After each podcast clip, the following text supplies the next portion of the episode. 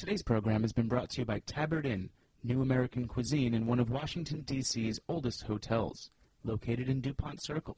For more information, visit tabardinn.com. I'm Grace Bonney of After the Jump, and you're listening to Heritage Radio Network, broadcasting live from Bushwick, Brooklyn. If you like this program, visit heritageradionetwork.org for thousands more.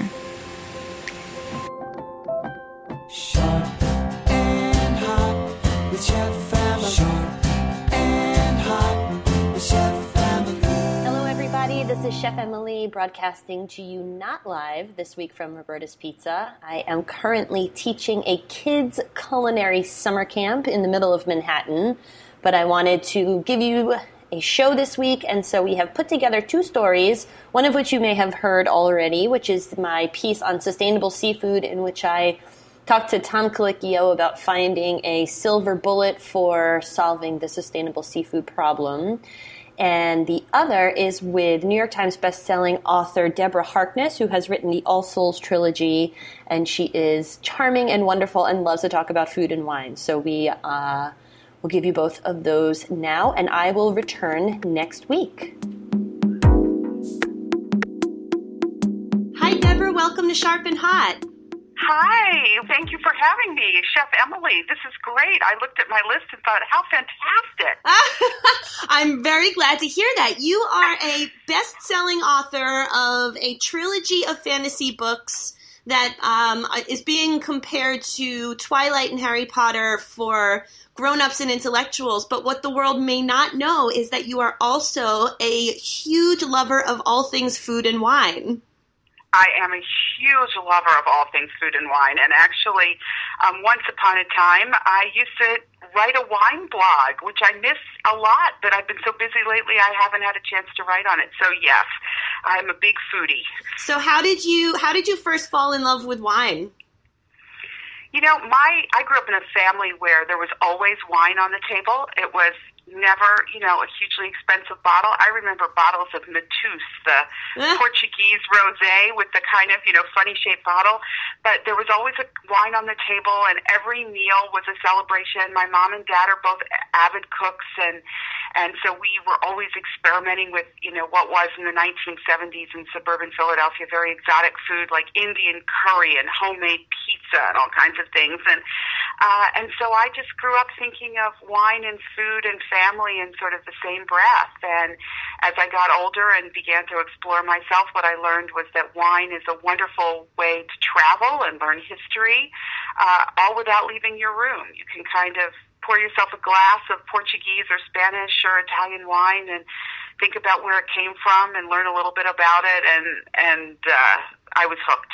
And you're first of all, I completely agree when when I'm craving travel and I can't leave my desk or my house, I often if, if, there are particular regions in the world where you can drink a glass of wine and you are just transported to that place. Absolutely, and this is what is so you know really is magical about it is to to sort of sometimes uh, you know I I will think oh I miss the northern coast of California. And I go out and I look for a, a bottle of Sonoma Chardonnay. And and I can just imagine that I'm sitting on the seaside you know up at the seaside overlooking the Pacific and drinking this wine. And and there's it it, it really is a, a very special thing. And and food as well you know uh, in the depths of winter to make yourself up a wonderful searing hot Thai dish uh, can really, really change your whole attitude towards life. I think. It's so so so true. And your wine blog was all about finding great bottles that are under twenty dollars. Which will you tell people? Will you reiterate what I say, which is that's not very hard to do? It is absolutely not very hard to do. I think uh, one of the things that you need to do to drink really well is you need to be a little bit of an adventurer and explorer. Uh, there's certain, it's like brand name anything. You know, there's certain brand names and kinds of wine like Chardonnay or Merlot that, uh, you know, are just sort of default options that everybody's heard of. But if you go in, find yourself a really great wine store and walk in and say, you know, I know nothing about wine. I've had Chardonnay and liked it. What should I have next? the wine store owner will just say, here's a great bottle of, here's an Italian white from northern Italy, and it's 10 bucks a bottle. And you would be amazed at what's out there um, for very affordable prices. And nobody should be afraid to display their ignorance of wine. Sometimes I think wine can be a little intimidating. That is so so true. And having a good wine store where you get to know the salespeople and they get to know you. I mean, people who know about wine, by and large, love to geek out about it. So you can easily go in say I don't know anything, but within a couple of trips to the same wine store, you'll start to know what you like and be able to say, you know what, I it turns out that I really like cold weather whites. And then you're exactly. like in a conversation, which is wonderful. And you know, I tell people this is something that's if, if it's not fun, you're totally doing it wrong. Exactly. It should not be huge and serious. And like everything in life, you know, you're going to make a few mistakes along the way. You're going to buy a bottle and you're not going to like it all that much. And then when you go back to the store and say, you know, that Zinfandel you gave me, I didn't like it. It was too heavy. And they'll say, oh, okay, well, here, have this instead. And you're going to develop uh, a whole repertoire, and then you'll never you'll be the most popular person in your group of friends when you go out to dinner, and everybody stares at the wine list and doesn't know what to do, and you can say, "I think we should have a Tempranillo tonight," and you'll just be, you know, Right. everyone will be so grateful um, uh, for for for you to sort of uh, take the lead and be, you know, be aware, and it's it's just it's just fun. It's just a fun thing to do, and to have with meals is is is a treat. So let's talk about meals. What uh, do you prefer to eat out or cook at home? You know, I ha- I love to cook at home, and I'm one of those people who sits down every Sunday with a cup of coffee and plans out menus and then goes grocery shopping for them. But I have one huge weakness, and that is breakfasts out. I love going out to breakfast. I think having someone else make coffee and scramble me eggs is just about the biggest luxury on the planet. Um, so uh, the rest of the meals I tend to cook cook myself, but boy, do I like to go out to eat for breakfast. Where are there some highlights? Where places where you go out for breakfast that you could say this is the best? Like for me, the Mad Batter in Cape May, New Jersey, just has this comfort, nostalgia, and it's blueberry pancakes and coffee, and I just absolutely love it there. Do you have some favorites? Oh my gosh, um, that sounds wonderful. I'm writing that down. Cape May, New Jersey. That sounds good. You know, one there's a restaurant uh, in LA called the Apple Pan. That's great. Sort of sounds very similar to this. Um, I I live on the eastern side of Los Angeles, and uh, there's a wonderful place that makes great breakfasts called Green Street. That does you know they do. They're always experimenting. So one of the things they, they're doing right now that I love is they're doing uh, breakfast quinoa, um, which I'd never had before. And I thought, I don't want this. And my trusty waiter said, you're going to love this quinoa when you have it. And it was delicious. So, uh, so you, you know, I think for the real secret to all great breakfast places that they're local and close to your house and you see friends and regulars there all the time and that's part of the, the fun of it. And anywhere that makes blueberry pancakes with real blue or fresh blueberries as opposed to canned blueberries, they win my they win me over. Exactly, and and you know I'm a real sucker for baked goods, and probably my favorite bakery in the whole world, and my morning morning uh, vacation spot. So it's probably my happiest breakfast place. It's a wonderful place called Two Fish Baking Company, which is up on the remote Sonoma coast uh, at a at a place called the Sea Ranch, and two women get up every morning and they hand make croissants and baguettes and going there at seven o'clock when or eight o'clock when they open and getting coffee and a fresh baked croissant is just and heaven, heaven, like- heaven, heaven. Just listening to you, you are such an excellent storyteller, which is very obvious in your writing, but I'm just transported to that place as you talk about this. It is worth it. It is worth the trip. I'll tell you, two and a half hours north of San Francisco, but a beautiful drive and wonderful food when you get there. Right, and the thing that's great about seeking out places like this as opposed to defaulting to chains that you're familiar with is that these are people who love what they do and where they are. Their rents probably aren't sky high, so they, you know, they don't have the pressure of being in the city like in New York or in San Francisco, and they're doing it out of absolute love and passion for their craft. And as a consumer, you get a croissant, it's probably less than $2, right? But you have all of their love put into this bake that's good and listen to us talk about it. Like we will talk about this forever.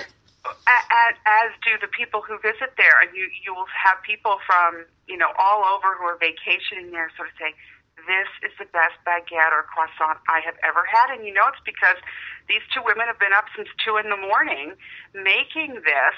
They've got this kind of commitment to to the craft, as you're saying, and one of the great joys is sharing it. And you know, really, isn't that what all food and wine is about. It's about sharing it with people you care about. And I think something sort of magical and alchemical happens just in that very act of, of giving, you know, to a friend or a loved one um, that makes everything taste a little bit better. So, speaking of magical and alchemical, tell me about the All Souls trilogy that has brought you some excellent critical, wonderful success. Well, it's a it's a story about three main characters. One of them is a reluctant witch and historian named Diana Bishop, and the other is a 1500 year old vampire and geneticist with a wonderful wine cellar named Matthew Clairmont. And the third character is a missing alchemical manuscript from Oxford's Bodleian Library that no one has any knowledge of what it contains, but everybody wants to have it and control it because they think it just might have the secret to life. And uh, the the three books really chart the evolution of Matthew and Diana's relationship as they sort of try to figure out how it can be for a witch and a vampire to be together, and also what this mysterious book actually contains within it. And all wraps up in the third book, the Book of Life, which just comes out today, this morning. That's so speak, exciting. So, so yeah. now, when when you, is it a fair question to ask of a writer? Did you expect this kind of success when you put down your pen? Did you think, "Yep, I've nailed it"? You know, it's a very fair question, and I will tell you, I I did I had no idea if anyone would ever, you know, buy it in terms of a publisher who would then put covers on it so other people could read it. It was a complete success. I uh, a complete success out of the out of the blue. It was a case where I had no master plan to be a writer. I kind of wrote it by accident because I was wondering, you know, really everybody seems to want a vampire boyfriend, but how would you date? Because every date I know involves to kneel out, and if they don't eat, what do you do? So, um, so that it really was a kind of just a, a, a really fun experiment for me, and the success that it has, has been extraordinary and unexpected and wonderful in, in all kinds of ways. And you work by day as a college professor, right?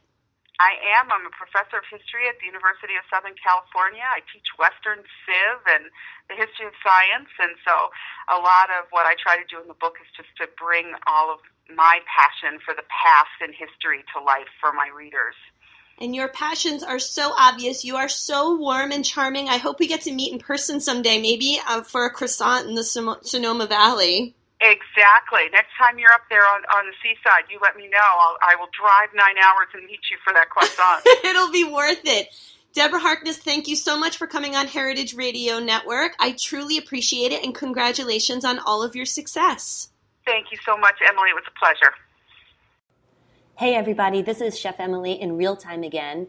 When I thought our conversation had ended, Deborah and I actually went on to talk for a couple more minutes about wine, so I wanted to give you that piece of tape, and I didn't have a good way to edit it all together, so here you go.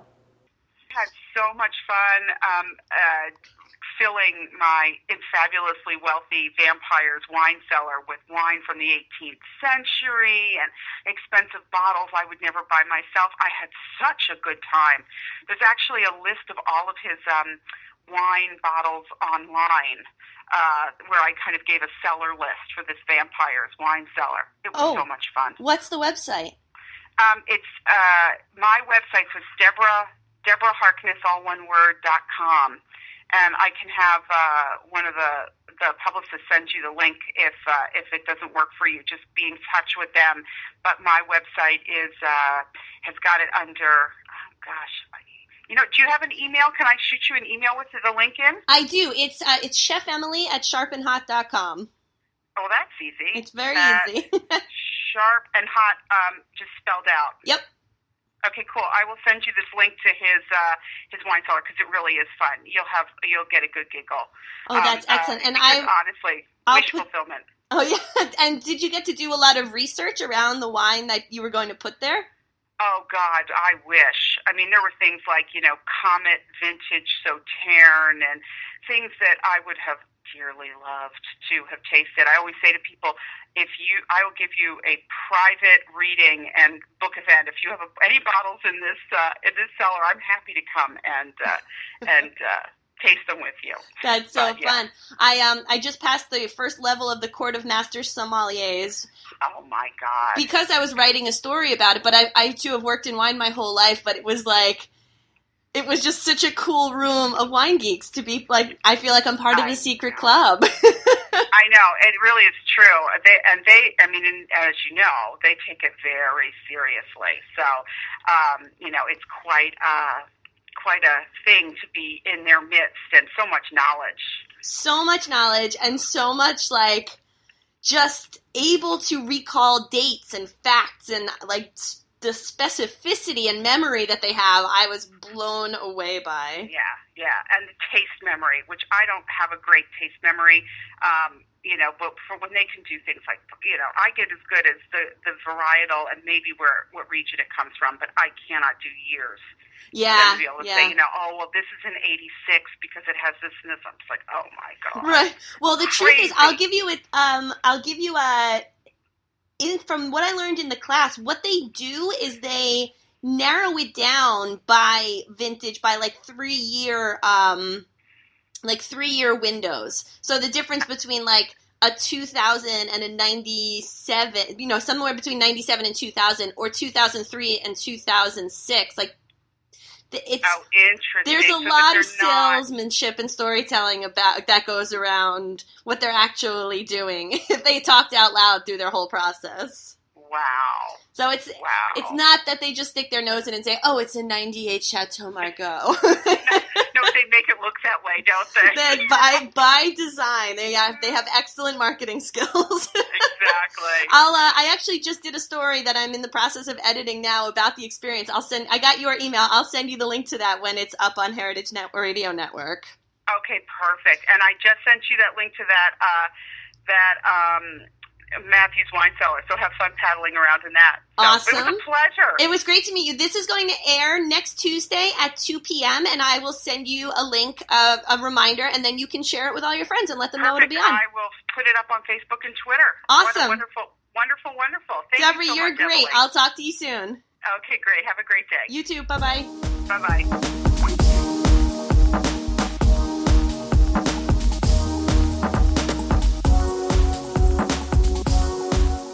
Following program has been brought to you by Tabard Inn.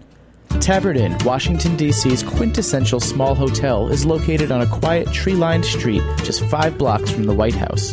Vibrant yet unassuming, the Tabard is comprised of 40 sleeping rooms, each unique in character and design. Feast on eclectic American cuisine in their acclaimed restaurant, or enjoy a cocktail and listen to live jazz in one of their cozy Victorian seating areas. Mingle with travelers from around the world who find the Tabard the only place to stay when taking their travels to Washington. For more information, visit tabardinn.com. When I was a kid, my father was a commercial fisherman and my mother gutted squid part time. I remember standing in the driveway with numb fingers earning five cents for each scallop I opened, saving up nickels for a new Pearl Jam CD or a pair of lace up Doc Martens. I say without hyperbole that my blood is part salt water. Flash forward to 2009.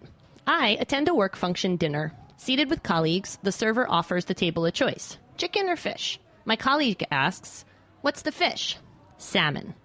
I'll have the chicken, she replies. I take the fish and ask for the bread basket to be passed. My colleague is aghast. You, daughter of a commercial fisherman, order the salmon? She goes on to say that she loves salmon, all fish really, but she just can't bring herself to eat them because, you know, the environment or whatever. I stew on this story for years, trying mightily to stave off the cynical belief that until there is a global policy change or a complete collapse of the commercial fishing industry, whether or not I order the fish at a corporate function has exactly zero impact on the global fish population. Years pass, I continue to eat fish. I go so far as to propose a seafood themed cookbook, The Fearless Cook's Guide to Sea Monsters. I'm an expert in the subject matter, an awarded food writer and culinary instructor with a radio platform, and I teach at prestigious institutions. Sale? None. The most eloquent rejection citing, and I quote, conservation controversy surrounding fishing, and especially deep sea fishing at this time. a total of 12 publishers passed, citing the politically charged nature of encouraging people to eat fish. Around the time of rejection number 12 of my book proposal, I got an invitation to the second annual Sustainable Seafood Shindig, hosted by Tom Colicchio and his partner and event sponsor, Sisha Ortuzar. Hoping to find a self selecting audience with a unified message to disprove my cynical theory no global policy change, no seafood population change I arrived and feasted on eight courses of sustainably gathered seafood prepared by eight highly acclaimed chefs. The problem? Not only was the sustainable seafood movement voice not unified, it was downright combative. There were several stakeholders represented local, wild, farmed, imported, and the public there as consumers and other assorted interested parties. Before dinner, everyone gathered around the bar for author Paul Greenberg's keynote speech. Mr. Greenberg stood under the sponsor's banner that read Pesca on Linea Sustainable Small Scale Fisheries of Chile and exclaimed more than once that 83% of the seafood we consume in this country is imported and this has got to stop. This statistic and variations on it, as Sustainable Seafood Week rolled on, was tweeted and retweeted and retweeted. So, confused, I called Tom Colicchio and asked him what he thought. Uh, Tom Colicchio, chef owner of Craft Restaurants and food activist. You know, obviously, when you bring a, a speaker in, we don't tell them what to say. Right. They have background about the event, but they're free to say whatever they want to say.